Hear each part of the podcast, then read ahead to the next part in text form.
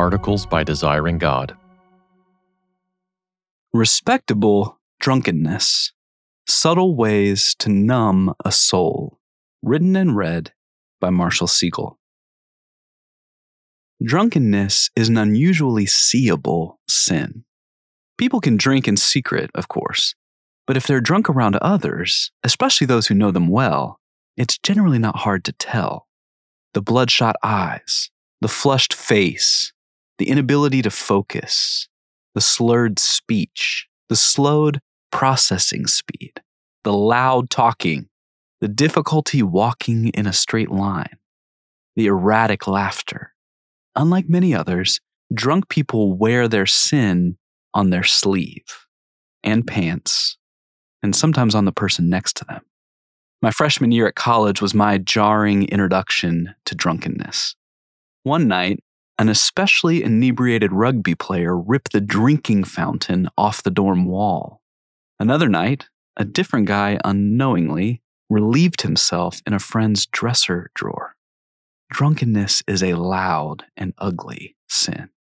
We can probably all remember unwanted encounters we've had with it. The more I've considered what excessive alcohol does to a person, though, the more I wonder if drunkenness isn't something of a parable for a whole host of subtler abuses. What if God allowed rugby players to make a fool of themselves to warn us about more respectable and prevalent forms of drunkenness? All the socially acceptable ways we try to distract and numb ourselves. Five dangers of abusing anything. Alcohol, remember, was invented by God, not man, as a gift, not a curse, to gladden the heart of man, Psalm 104, verse 15. Like so many gifts, however, it can quickly become a curse when it's enjoyed carelessly or indulgently. In a previous article, I reflected on a wise father's warnings to his son about drunkenness in Proverbs 23, which I'll rehearse below. Meditating on these dangers over months now, though, had me wondering if we might experience the same kinds of symptoms or consequences in other more subtle patterns of sin. I think we do. The first danger is confusion or blurry eyes. Your eyes will see strange things. Verse 33. Abusing alcohol will rob you of the ability to perceive actual reality. You will see things that are not there or you'll see things that are there, but not as they are. The second danger is perversion or a dull conscience. Your heart will utter perverse things. Again, verse 33. Under the influence of excessive alcohol, you'll be more likely to sin, more vulnerable to temptation. Drunkenness makes a deadly pit look like a well. Verse 27. The third danger is instability or unreliable hands. The drunk man will be like one who lies down in the midst of the sea, like one who lies on the top of a mast. Verse 34. Alcohol leaves a man asleep in grave peril, in situations where his alertness really matters, like while sailing or driving. When he's needed most, he's unavailable.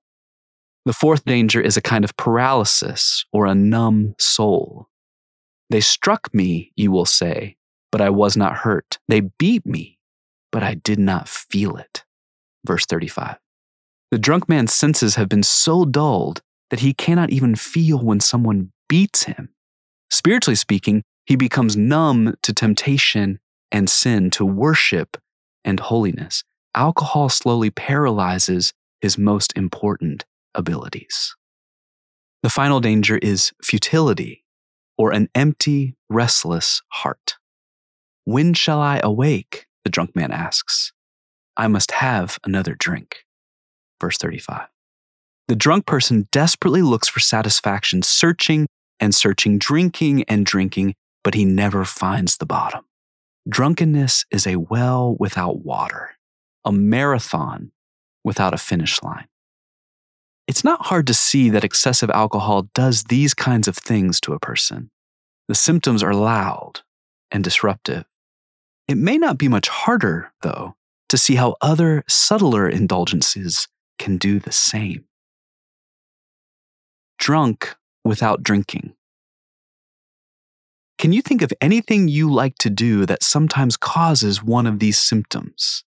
An inability to discern or feel spiritual reality, a greater vulnerability to temptation, a laziness or distractedness that makes you unavailable when needed, a numbness to spiritual things, a restless sense of dissatisfaction or frustration. Doesn't overeating do this to us? Doesn't laziness do this to us? Doesn't obsession with sports or news or social media? What about shopping, always hunting for the next deal? What about binge watching that series for hours at a time? Don't our phones hold this kind of numbing, distracting power? Of course, in the right time and measure, the pleasures we experience in these moments are not bad. All of them can be blessings from God, like alcohol, given to help us enjoy Him. And yet, all become dangerous when they gain a measure of control over us. Why might God allow alcohol to undo people like it so often does? That's a weighty, sensitive question, and I don't pretend to have all the answers to it. But might God ordain drunkenness, at least in part, as a kind of drama to awaken us to the consequences of abusing any of his gifts?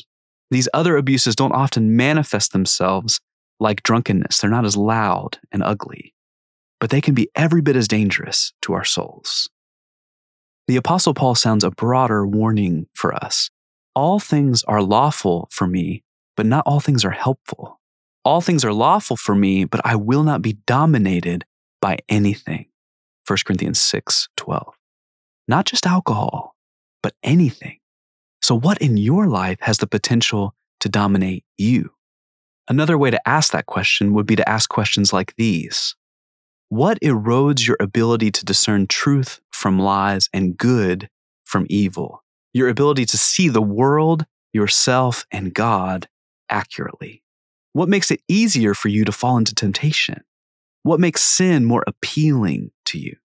What compromises your ability to meet the needs of those around you, especially those who depend on you? What numbs you to reality, especially spiritual reality, to God, to His Word, to His will for your life? What consistently leaves you feeling empty and restless? Under a better influence.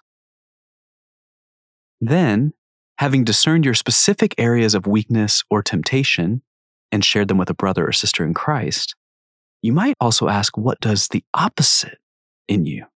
What in your life brings spiritual reality into clarity and focus? What makes Christ seem more real, trustworthy, and satisfying?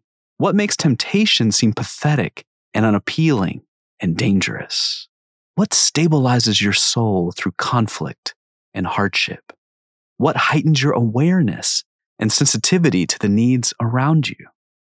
What quenches your deepest thirsts and satisfies your deepest longings? You could summarize questions like these by saying, Do not get drunk with wine, for that is debauchery, but be filled with the Spirit. Ephesians 5:18. This was another light bulb moment for me. What if God allows the pitiful misery and destructiveness of drunkenness, at least in part, so that he can turn to his children and say, Do not get drunk with wine, but be filled with the Spirit. Do you see how captive that man is to alcohol? Be that captive to God. Live so that someone might look at your life and say, He's been captured by something, by someone. He's not his own anymore habits of clarity and joy. If you want to begin drinking at those wells, to be slowly arrested and transformed by the Spirit, I encourage you to read a book like Habits of Grace. The three core habits, the Word of God, prayer, and fellowship, have liberated countless hearts from darkness, including mine, and filled them with light and life and joy. And they're all the more effective when we intentionally enjoy them together with other believers. Whether you eat or drink or whatever you do, do all to the glory of God. 1 Corinthians 10 31. Avoid whatever, like drunkenness, undermines the work of the Spirit inside of you, whatever dulls and distracts your heart. Periodically audit the habits you've developed, the ones you've chosen and the ones you've fallen into, and consider how you might cut back or out whatever tends to weaken your soul. And then pursue with all your heart, soul, mind, and strength whatever increases and refines your love for Christ, whatever helps you run hard after Him. For more resources, visit desiringgod.org.